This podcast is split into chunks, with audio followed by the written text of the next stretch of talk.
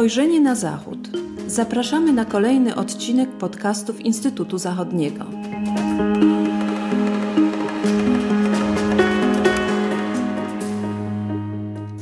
Witam Państwa w kolejnym odcinku podcastów Instytutu Zachodniego. Dziś porozmawiamy o nowej strategii Niemiec wobec Chin, e, którą zapowiadano już od dawna i która jest reakcją na zmieniające się uwarunkowania na świecie. Wczoraj, czyli 13 lipca 2023 roku, podczas prezentacji dokumentu minister spraw zagranicznych Niemiec Annalena Baerbock powiedziała: Chiny się zmieniły, dlatego też nasza polityka wobec Chin musi się zmienić. Na okładce dokumentu umieszczono planszę do gry w Go. Go pochodzi z Chin, jest skomplikowaną i wciągającą grą strategiczną.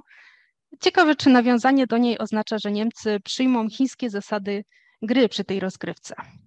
Moim i Państwa gościem jest e, dr Tomasz Morozowski, ekspert w obszarze niemiecko-chińskich. Dzień dobry, Tomku. Dzień dobry, witam Państwa. E, strategię zaprezentowano 13 lipca 2023 roku. Bundestag jest już na urlopie i polityczna dyskusja o publikacji zacznie się pewnie we wrześniu. E, czy nowa strategia to znaczący dokument i dlaczego tyle trwało jej opublikowanie? Czyżby tarcia w koalicji? Rzeczywiście, no, długo, długo czekaliśmy na strategię. Wczoraj, mm, właśnie w dniu 13 lipca, miała miejsce ta oficjalna publikacja, wspomniana przez Ciebie prezentacja, minister y, Berbok. Oczywiście, no, zastanawialiśmy się wszyscy, dlaczego tak długo to trwa. Strategia e, wobec Chin miała być opublikowana jako, tak, opublikowana jako, taka, jako taki dodatek do tej Narodowej Strategii Bezpieczeństwa Niemiec, e, której publikację e, mieliśmy kilka tygodni wcześniej. Opóźniała się ta publikacja przez no właściwie wiele miesięcy. Ktoś wyliczył, że łącznie koalicja pracowała nad tym dokumentem 38 tygodni. I rzeczywiście no, są podejrzenia, że, że to przedłużanie się przygotowań tego dokumentu było związane z tym, że no, koalicja złożona z trzech partii, SPD, FDP i Sojusz 90 Zieloni nie mogła porozumieć się co do dokładnych zapisów treści tej, tej, tej strategii. No przede wszystkim były tutaj takie dwa bieguny. Jeden to właśnie partia Zielonych w osobie minister spraw zagranicznych Berbok, a druga, drugi biegun to kanclerz Scholz i partia SPD. E, I tutaj e, właśnie minister Berbok była tą osobą dążącą do bardziej radykalnej zmiany w tej niemieckiej polityce wobec Chin, do jej większej rewizji w kierunku właśnie większego realizmu, asertywności, zwracania uwagi na te kwestie światopoglądowe, rozbieżności w modelach chińskim i nazwijmy go ogólnie zachodnim. Przede wszystkim oczywiście chodzi o prawa człowieka, mm, ale nie tylko. No a z drugiej strony właśnie kanclerz Scholz prezentujący to bardziej wstrzemięźliwe stanowisko i y, dążący do tego, żeby ta strategia nie wyszła zbyt konfrontacyjna i zbyt y, ofensywna wobec Chin. Myślę, że to tarcie właśnie spowodowało przedłużanie się prac nad strategią, chociaż sama minister Berbok e, powiedziała, że oczywiście ten proces wymagał czasu, były to niezbędne miesiące na konsultacje pomiędzy wszystkimi resortami zainteresowanymi e, w Niemczech, tu nie tylko Ministerstwo Spraw Zagranicznych, ale też gospodarki, sprawiedliwości, e, obrony, Dodatkowo były też konsultacje z y, organizacjami pozarządowymi różnymi ekspertami, także jej uzasadnienie było takie, że to wymagało czasu, bo to jest tak istotny dokument, e, że należało to tak właśnie dogłębnie y, przygotować. E, I sama minister Berbok wyraziła raczej zadowolenie ze współpracy w ramach koalicji. No trudno, żeby mówiła inaczej, ale wydaje mi się, że no to, że w końcu y, sam fakt, że opublikowano tą strategię już jest istotny. E, po drugie, same jej zapisy, które sobie dzisiaj trochę bliżej przeanalizujemy, świadczą, wydaje mi się, o tym, że rzeczywiście widzimy e, zmianę myślenia o Chinach w Niemczech. To jest taki bardzo ważny punkt. Wydaje mi się, że rzeczywiście możemy mówić o odejściu od polityki rządów Merkel, o zmianie właśnie tego postrzegania Chin i to już nie tylko ta słynna potrójna definicja e, Komisji Europejskiej z 2019 roku, że Chiny to to y, partner we współpracy, konkurent gospodarczy i systemowy rywal. Tu y, w tym dokumencie zwraca się uwagę na to, że właśnie te dwa aspekty konkurencji i rywalizacji zdecydowanie wzrastają. Dąży się do zachowania współpracy z Chinami, ale na określonych y, warunkach. No i to, o czym wspomniałaś, że Chiny się zmieniły To jest taki punkt wyjścia dla, dla tej strategii niemieckiej i ponieważ Chiny się zmieniły, ich polityka jest bardziej represywna, represyjna do wewnątrz, ofensywna na zewnątrz. Mamy właśnie ekspansję siły Chin zarówno w regionie, jak i właściwie globalną taką próbę poszerzania wpływów, no, inicjatywa pasa i szlaku jako jeden z przykładów, no i naruszenia praw człowieka, standardów y, demokratycznych wewnątrz.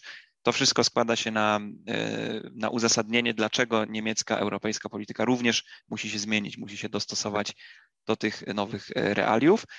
I sama Berbok również wskazała na to, że nie ma możliwości kontynuacji polityki poprzednich rządów, no w domyśle oczywiście rządów Merkel, czyli takiej bezwarunkowej współpracy z Chinami E, takiego business as usual, gdzie ta współpraca gospodarcza definiowała wszystkie inne aspekty e, relacji z Chinami e, i należy też unikać politycznych błędów poprzednich rządów. Tu, tu przepraszam, minister Berbok wskazała przede wszystkim na przykład na dopuszczenie do zbyt szerokich wpływów Chin w sieci 5G w Niemczech, przykład firmy Huawei. To są takie błędy, które teraz trzeba naprawić, no i nie dopuścić do ich powtórzenia.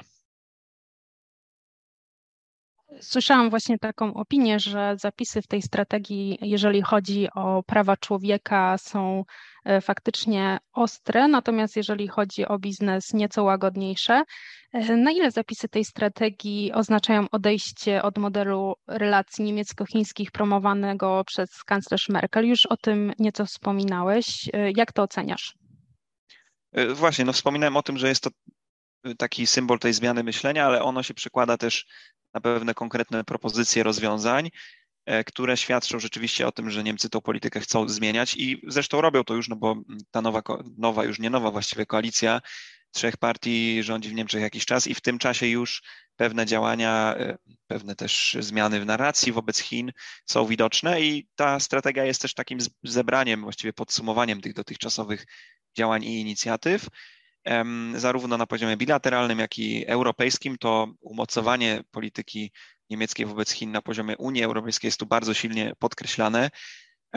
I to jest też nawiązanie do, do strategii opublikowanej niedawno przez Komisję Europejską dotyczącej bezpieczeństwa gospodarczego Unii i ten cały toolbox, ten zestaw narzędzi mające, mających chronić gospodarkę europejską, a jednocześnie zapewniać jej konkurencyjność w tej globalnej rywalizacji z Chinami, na przykład e, o nowe technologie, elektromobilność, odnawialne źródła energii i, i również e, technologie cyfrowe.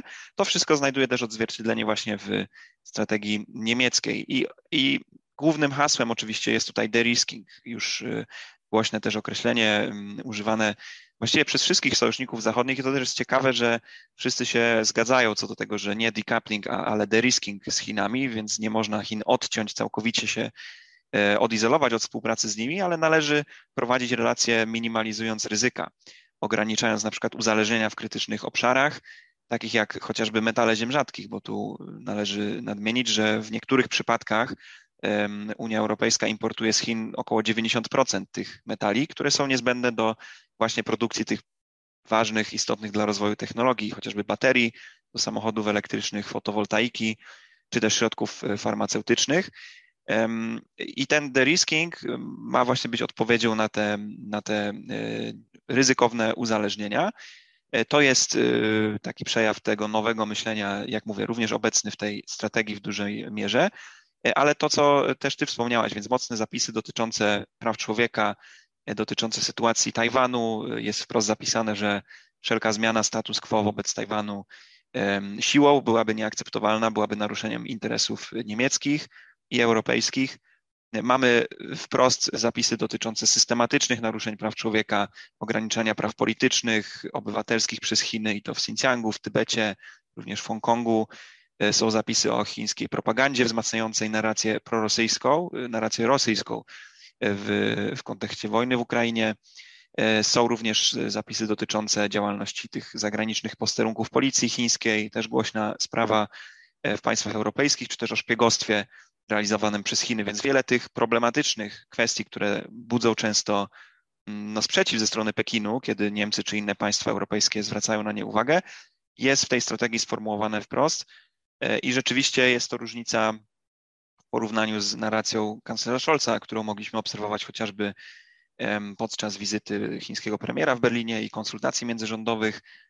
W tym roku, gdzie no, Scholz w ogóle nie, nie wymienił, nie pojawiły się te słowa Tajwan, Xinjiang, prawa człowieka w jego wypowiedziach, więc tu w pewnym sensie ta strategia bardziej, bardziej przejawia to stanowisko Partii Zielonych i, i minister Berbok. No i to jest e, rzeczywiście no, całkowita rewizja też podejścia Merkel, bo, bo kanclerz Scholz w tych swoich wypowiedziach i w swoich działaniach bardziej próbował kontynuować tą, tą linię Merkel, również nie w 100%, ale, ale bardziej w tym kierunku. I, I na koniec dodam, że jest oczywiście też podkreślona chęć współpracy z Chinami przy tych wszystkich wcześniejszych zastrzeżeniach, bo Chiny to y, i to jest kontynuacja tego myślenia również poprzednich rządów, to jest nieodzowny, niezbędny partner w rozwiązywaniu globalnych wyzwań, takich jak ochrona zdrowia, bezpieczeństwo żywnościowe, no ale przede wszystkim polityka klimatyczna i to jest ten główny obszar, gdzie Chiny jako największy emitent CO2 y, na świecie jest no niezbędny, aby redukować emisje, i tu we wspólnym interesie jest ochrona e, środowiska, ale też rozwój nowych technologii, właśnie elektromobilności, odnawialnych źródeł energii czy budowy gospodarki o obiegu zamkniętym. To są obszary, gdzie Niemcy chcą e, z Chinami rozwijać współpracę, e, oczywiście w miarę możliwości, no i zachowując tą regułę e, wzajemności, czyli, czyli równowagi w, we wzajemnych relacjach. Często zarzutem dla tworzonych przez Niemcy strategii jest to, że one bardziej opisują problem, niż e, są konkretnymi narzędziami i instrumentami do jego rozwiązywania. Czy w tej strategii nowej Niemiec wobec Chin są wymienione jakieś konkretne instrumenty, które, na które zwróciłbyś uwagę jako na najważniejsze? E, I czy są jakieś nowe instrumenty i narzędzia zaprezentowane? Generalnie ta strategia jest bardzo obszerna i, i no, sam tekst ma około 60 stron i rzeczywiście no w mojej ocenie jest kompleksowa. Opisuje naprawdę kompleksowo te, te szerokie relacje z Chinami na wszystkich e, poziomach. Jeżeli chodzi o konkretne instrumenty, no to one są tutaj podzielone właśnie na trzy poziomy, a więc bilateralne, um, poziom europejski i potem poziom tych partnerstw globalnych. E, więc no, trudno opisać je wszystkie, zresztą wiele z nich powtarza się już wiele razy, no chociażby te deklaracje, że właśnie to w ramach Unii Europejskiej ten wspólny, e, wspólny e, katalog narzędzi wobec Chin powinien być rozwijany, czy też no, współpraca na forum G7, ONZ i tak dalej, więc tego nie ma co powtarzać, ale rzeczywiście warto zwrócić uwagę na kilka nowych, czy też nieco inaczej sformułowanych elementów. I tu zaczynając od tego poziomu relacji dwustronnych Niemiec z Chinami, konsultacje międzyrządowe będą podtrzymane, a więc tutaj kontynuacja tej współpracy też trochę kontrowersyjnej, bo no te ostatnie konsultacje pokazały nam, że Niemcy nie zrealizowały chociażby tych zapowiedzi większego włączenia Unii Europejskiej i, i konsultacji na poziomie europejskim tego, co ustalane jest w ramach konsultacji ministrów niemieckich z ministrami chińskimi. Znów ta deklaracja jest powtórzona i zobaczymy, czy przy kolejnych konsultacjach ten warunek będzie spełniony. Niemcy mają też z Chinami e, takie formaty dialogu, e, utrzymują je od e, mniej więcej drugiej, drugiej deka, początku drugiej dekady XXI wieku, dialog w sprawie praw człowieka i rządów prawa. No i one funkcjonują, delikatnie mówiąc, średnio i przynoszą średnie rezultaty, dlatego tu jest propozycja przeformatowania tych, tych płaszczyzn dialogu. Nie jest to konkretnie opisane, ale jest takie stwierdzenie, że prawa człowieka i właśnie kwestia rządów prawa w Chinach to są e, kwestie przecinające wszystkie inne zagadnienia, a więc teoretycznie we wszystkich pozostałych rozmowach, na przykład na temat finansów, ochrony środowiska, gospodarki, teoretycznie te kwestie praw człowieka mają być przez Niemcy wyraźniej podnoszone. Oczywiście znów praktyka to zweryfikuje.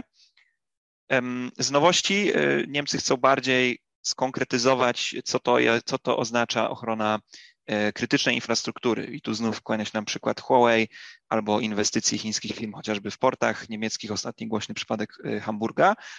I tu Niemcy szykują taką ustawę ogólną, która wytyczy właśnie warunki dotyczące tego, co to jest infrastruktura krytyczna, jak ją należy chronić i jak regulowany będzie dostęp państw trzecich, szczególnie firm na przykład z Chin, do przejmowania wpływów właśnie w tej infrastrukturze krytycznej, czy to transportowej, czy cyfrowej, czy telekomunikacyjnej. Pewna nowa jakość jest tutaj zapowiedziana, jeżeli chodzi o przedsiębiorstwa, o relacje inwestorów niemieckich i chińskich. Mm, tutaj y, rząd niemiecki wskazuje na to, że to firmy powinny ponosić większą odpowiedzialność, również niemieckie firmy, za ryzykowne decyzje, jakie podejmują, chociażby za uzależnianie się zbyt, w zbyt dużym stopniu od Chin.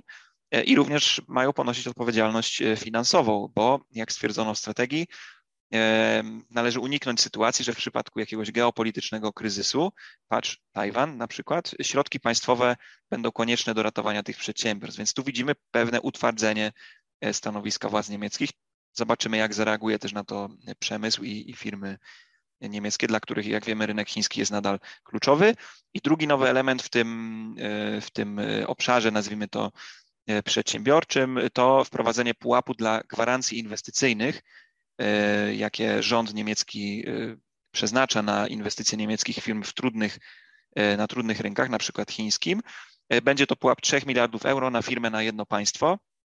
Wcześniej takiego pułapu nie było i będą też prowadzone konkretne warunki przyznawania tych gwarancji eksportowych, uzależnione na przykład od spełniania standardów ochrony środowiska, pracy czy też praw człowieka. No więc tu widzimy, że prawdopodobnie kierunek chiński będzie ograniczony, jeżeli chodzi o aktywność rządu w przydzielaniu tych gwarancji inwestycyjnych.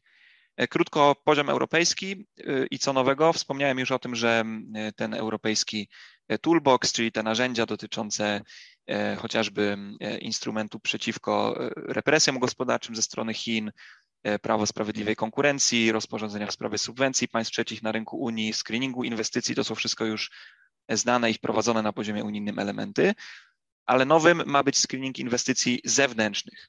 A więc to, że Komisja Europejska czy państwa członkowskie Unii miałyby sprawdzać e, inwestycje państw unijnych, czyli przykładowo e, przedsiębiorstwo niemieckie chce zrealizować dużą nową inwestycję w Chinach, ale jest ryzyko, że w ramach tej inwestycji, w ramach zaangażowania tej firmy może nastąpić odpływ myśli technologicznej, jakichś wrażliwych e, technologii na rzecz Chin, y, które następnie Chiny mogą wykorzystać chociażby do represji wewnętrznych czy wzmacniania potencjału swojej armii. To miałoby być kontrolowane, y, ewentualnie y, blokowane przez instytucje europejskie, ale tu w strategii niemieckiej mamy dość delikatne sformułowanie, że należy rozważyć takie, takie rozwiązanie i być może jakoś w przyszłości je wprowadzić, ale bez, bez konkretów. Warto wspomnieć o porozumieniu inwestycyjnym KAI, które e, rząd niemiecki deklaruje, że w tym momencie nie może być e, wprowadzone w życie. Mm, I również, e, jeżeli chodzi o takie nowe elementy na poziomie unijnym, to Niemcy opowiadają się tu za utworzeniem zapowiadanego już nowego formatu, czyli szczytu Chin i przywódców wszystkich państw Unii Europejskiej. Taki szczyt jeszcze nie miał miejsca, był zapowiadany przez kanclerz Merkel, ale z różnych powodów, między innymi pandemii, się nie odbył. No to ma być E, jakiś nowy element również e, wspierany przez Niemcy na poziomie europejskim. I został nam poziom trzeci, czyli poziom e, globalny, inwestowanie w te inne partnerstwa, przede wszystkim oczywiście ze Stanami Zjednoczonymi, państwami G7, ale Niemcy wymieniają też państwa takie jak Australia, Nowa Zelandia, Japonia i Korea Południowa. To są ci partnerzy o wspólnym postrzeganiu, dajmy na to kwestii wartości, demokracji i tak dalej, ale również partnerstwa z innymi państwami, szczególnie w regionie Indo-Pacyfiku. Tu przykładem jest Wietnam, który nie do końca spełnia te e, warunki e, podobnych standardów, nazwijmy to, e, demokratycznych, ale również z takimi państwami Niemcy chcą poszukiwać tej dywersyfikacji, czyli nowych partnerów, którzy zapewnią mm, no, pewne alternatywy wobec tego zbyt dużego uzależnienia wobec Chin. Możemy się zastanawiać, czy w ogóle osobna strategia wobec Chin niemiecka jest konieczna, ale wydaje się, że tutaj na tym poziomie e, państwa Niemcy również mają e, wiele narzędzi, które chcą wykorzystać chociażby do kontrolowania tego, jak e, przedsiębiorstwa niemieckie inwestują w Chinach lub chociażby nieponoszenia konsekwencji za te inwestycje w przyszłości. E, jak uważasz to, Tomku, czy strateg- co ta strategia oznacza dla europejskiej polityki wobec Chin i dla relacji transatlantyckich? Czy możemy się spodziewać istotnych zmian przez te pomysły niemieckie? Czy one będą w jakiś sposób wpływały na e, relacje innych państw wobec Chin? No myślę, że co się nie zmieni, to silne zaangażowanie Niemiec na tym poziomie europejskim. Jak wspomniałem, jest to jest to deklarowane w tej strategii również, ale właściwie nawet nie musi być, bo to obserwujemy od, od wielu lat, że Niemcy w duży sposób kształtują również koncepcje europejskie w, względem Chin właśnie i to myślę, że się nie zmieni. Szczególnie, że ta niemiecka strategia wykazuje dość dużą zgodność z założeniami właśnie wspomnianej też przeze mnie strategii Komisji Europejskiej. Jest to trochę mm, inaczej niż w przypadku narracji kanclerza Scholza, ale wydaje mi się, że no sam fakt, że jest ten dokument, który no ma taki charakter strategiczny dla całego rządu niemieckiego, sprawia, że jest to dobry punkt wyjścia i te y, nieznaczne różnice y, pomiędzy tym podejściem niemieckim, y, a, a nazwijmy to ogólnoeuropejskim, jest, to są różnice do wygładzenia. E, oczywiście no, na poziomie europejskim musimy mieć konsensus wszystkich państw członkowskich. Co ciekawe, również na tym, w tym kontekście funkcjonowania Unii Europejskiej w polityce zagranicznej i bezpieczeństwa, w strategii również jest nawiązanie do głosowania większościowego i, i do tego, że aby ta polityka europejska była bardziej efektywna, to należy w głosowaniu właśnie na ten temat e, przejść z, z, e, właśnie na głosowanie większościowe w miejsce konsensusu, konsensusu wszystkich e, państw, a więc to jest być może taki element tej argumentacji niemieckiej, którą obserwujemy też w innych obszarach. Mm, takim ciekawym elementem jest też y, krótki fragment, być może łatwy do przeoczenia w tej strategii, który zwrócił moją uwagę, że Niemcy też y, wykazują chęć udostępniania swojego personelu, czyli no, niemieckich urzędników, y, na rzecz wzmacniania kompetencji Komisji Europejskiej i innych instytucji unijnych w kształtowaniu tej polityki. Więc widzimy, że tu też Niemcy chcą nadal no w dużym stopniu swoich, mówiąc potocznie, swoich ludzi mm, w te tryby europejskiej polityki również y, włączać, aby wywierać na to większy y, wpływ. Jeżeli chodzi o e, inne państwa czy innych sojuszników, no to tu też jest wyraźne to, co też obserwujemy już przed publikacją strategii, dążenie do balansowania ze strony Berlina, e, do pogodzenia interesów wszystkich e, partnerów, z którymi ta polityka wobec Chin jest kształtowana, czyli patrz, partnerzy europejscy, Stany Zjednoczone, i nowe e, mocarstwa, czy też państwa globalnego południa. To jest oczywiście najtrudniejsze, ten trzeci element, ale widzimy, że Niemcy chcą balansować, chcą e, prowadzić politykę zgodną z, ze wszystkimi tymi e, partnerami, a jednocześnie nie antagonizować Chin, unikać tej narracji o dwublokowej rywalizacji, łagodzić to niejako i stąd ten słynny już de-risking zamiast decouplingu. No wydaje mi się, że to jest, y, ma szansę powodzenia. Oczywiście uzależnione jest to od okoliczności zewnętrznych, szczególnie rozwoju sytuacji mm, no, geopolitycznej, nazwijmy ją ogólnie sytuacji Tajwanu, ale również ewentualnego bardziej wyraźnego poparcia Chin dla, dla Rosji. To byłyby takie jakieś warunki brzegowe, których przekroczenie no, wymagałoby konkretnych działań, wówczas powstałyby znaki zapytania, ale dopóki mm, to nie następuje, to wydaje mi się, że tutaj Niemcy dużym stopniu są zgodne z partnerami w podejściu do polityki wobec Chin, którą no podsumowując, myślę, że istotna jest ten punkt wyjścia właśnie, że, że Chiny się zmieniły, dlatego ta polityka musi się zmieniać. Jako wyzwania dla Niemiec są tu wymienione takie dwa elementy tej chińskiej polityki, czyli ten model gospodarczy podwójnego obiegu i też strategia Made in China 2025. To oznacza, że Chiny, mówiąc już w skrócie, chcą uniezależniać się od zagranicy, a jednocześnie tworzyć zależności innych państw od Chin, chociażby w obszarze technologii. E, I to jest wyzwanie, na które Niemcy, Unia Europejska muszą odpowiadać. A po drugie, tak zwana fuzja cywilno-militarna w Chinach, czyli to, że wszystkie właściwie obszary współpracy Chiny wykorzystują nie tylko właśnie do kwestii tych cywilnych, gospodarczych, takich czystych, nazwijmy to, ale również e, do wzmacniania swojego potencjału Y, no, aparatu władzy, również właśnie potencjału militarnego.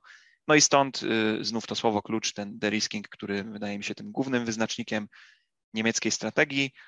Y, w rozumieniu, i tu klamrując niejako tą wypowiedź wspomnianą przez Ciebie Grow Go, która się pojawiła na układce strategii, Niemcom nie chodzi o zmatowanie przeciwnika, czyli o jakieś wyeliminowanie Chin, a bardziej o otaczanie obszarów, zdobywanie jakichś korzystnych pozycji, bo na tym mniej więcej gra w go, w go polega, e, więc widzimy, że to jest ten, ta próba balansowania Niemiec. Myślę, że ją będziemy dalej obserwować w polityce niemieckiej i europejskiej wobec Chin.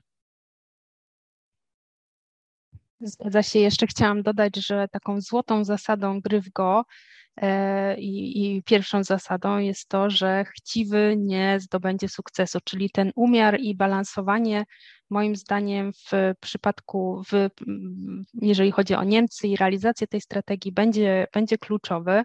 No i zobaczymy e, również, czy Niemcy będą mogły grać według własnych zasad gry, czy przyjmą te narzucone przez Chiny, jak chociażby przy ostatnich konsultacjach międzyrządowych, podczas których nie pozwolono mediom na zadawanie pytań.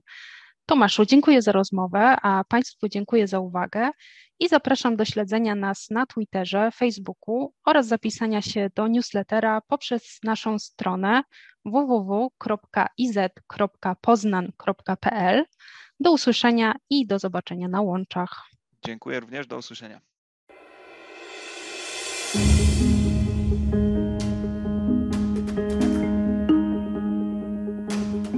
Spojrzenie na Zachód. Podcasty Instytutu Zachodniego. Podcasty Instytutu Zachodniego dostępne są na platformach Spotify, SoundCloud i Apple Podcasts oraz na portalu YouTube. Zapraszamy do subskrypcji. Dzięki niej będą Państwo na bieżąco z wszystkimi naszymi nagraniami. Do usłyszenia.